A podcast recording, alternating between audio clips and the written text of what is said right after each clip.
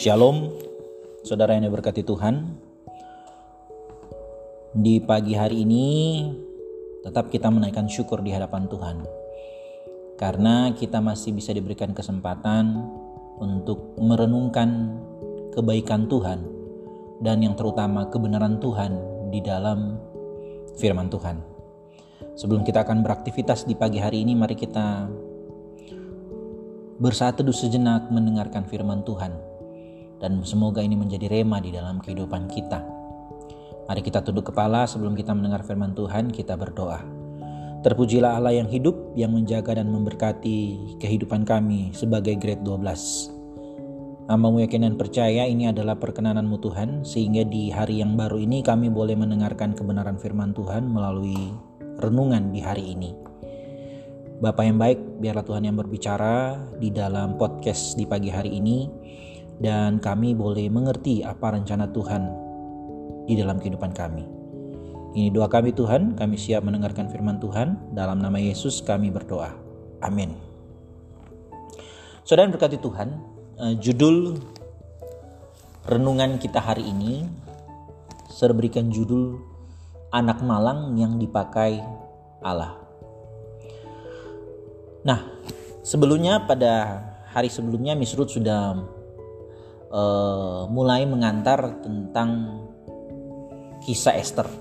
Nah, sekarang kita masuk di dalam Esther 2 ayat 1. Saudara berkati Tuhan dalam uh, Esther 2 ayat 1 ini kita akan melihat ya bagaimana Tuhan boleh memakai Esther ya yang luar biasa di dalam kehidupan atau sejarah umat manusia. Mari kita buka bersama di dalam Esther pasal 2 ayat yang pertama yang akan saya baca. Dengan judul Esther diangkat menjadi ratu. Sesudah peristiwa-peristiwa ini, setelah kepanasan murka Raja Ahasiaweros surut, terkenanglah Baginda kepada Wasti dan yang dilakukannya dan kepada apa yang diputuskan atasnya. Saudara berkati Tuhan, untuk Esther 2 ayat 1 sampai 23 itu bisa dibaca di rumah. Tapi saya akan fokus di ayat Esther 2 ayat 1 ini. Nah, latar belakangnya adalah Mordekai itu adalah pengasuh Hadasa, yakni Esther, anak saudara ayahnya. Sebab anak itu tidak beribu bapa lagi. Jadi Esther ini adalah sosok yang sudah yatim piatu atau sudah tidak memiliki ibu atau bapak lagi. Namun Tuhan mengaruniakan Esther uh, elok perawakannya, cantik parasnya.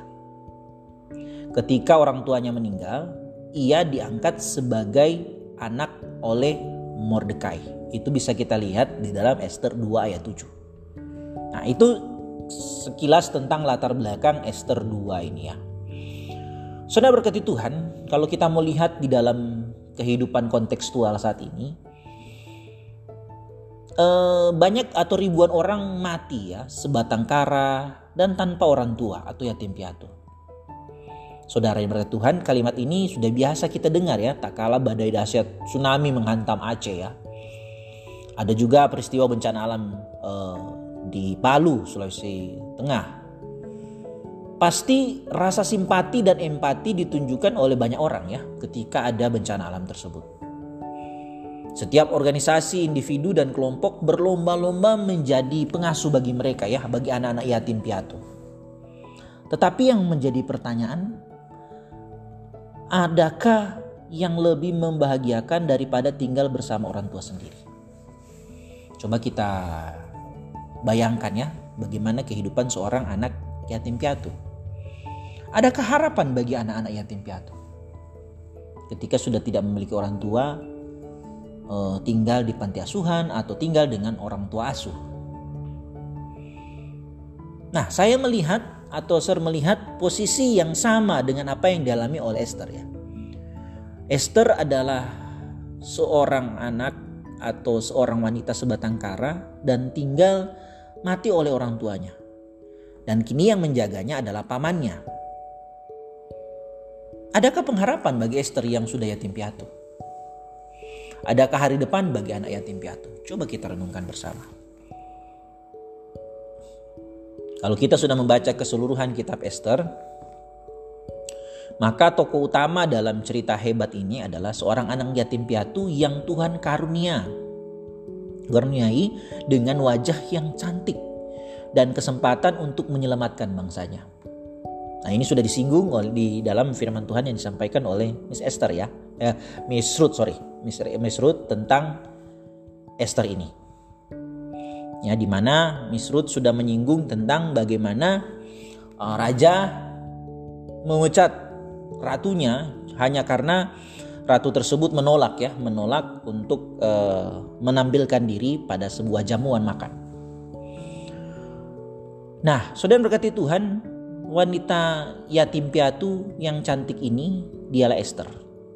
Dia membuat sejarah yang hebat dan seriakin sampai kini namanya masih dikenang oleh orang Israel sebagai penyelamat bangsa.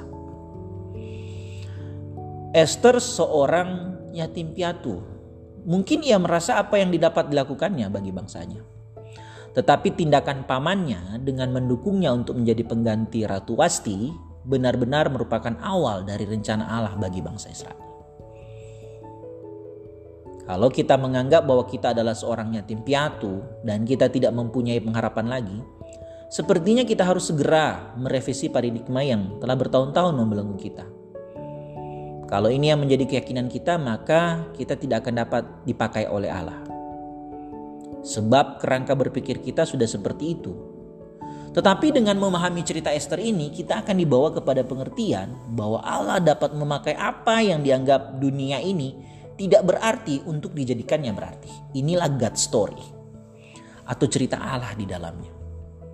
Alkitab berkata, tetapi apa yang bodoh bagi dunia dipilih Allah untuk memalukan orang-orang yang berhikmat. Dan apa yang lemah bagi dunia dipilih Allah untuk memalukan apa yang kuat. Dan apa yang tidak terpandang dan yang hina bagi dunia dipilih Allah. Bahkan apa yang tidak berarti dipilih Allah untuk meniadakan apa yang berarti supaya jangan ada seorang manusia pun yang memegahkan diri di hadapan Allah. Itu kita bisa lihat di dalam 1 Korintus 1 ayat 27 sampai 29. Di dalam akhir uh, renungan pagi hari ini, saya mengingatkan. Di dalam renungan ini kita harus mempunyai mental seperti Esther. Dia adalah ratu yang dipakai Allah menyelamatkan bangsanya dengan latar belakang sebagai anak yatim piatu. Allah mencari orang seperti ini untuk dipakainya. Yang menjadi pertanyaan, apakah kita adalah orang-orang yang siap untuk dipakai oleh Allah? Selama kita mau, kita dapat dipakai oleh Allah sebagai alat bagi kemuliaannya. Puji nama Tuhan, demikian firman Tuhan kita di pagi hari ini. Mari kita tunduk kepala dan kita satu di dalam doa. Terpujilah Allah semesta alam yang mengingatkan kami tentang peran Allah di dalam kehidupan Esther. Esther seorang anak yatim piatu mampu menyelamatkan bangsanya. Dan semua karena kedaulatan Allah. Begitu juga kami ya Tuhan, mampukan kami Tuhan.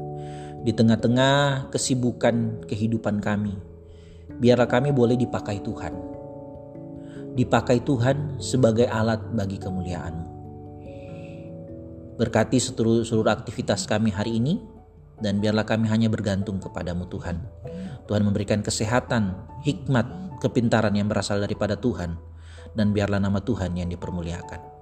Terima kasih Tuhan atas perkenananmu dalam kehidupan kami.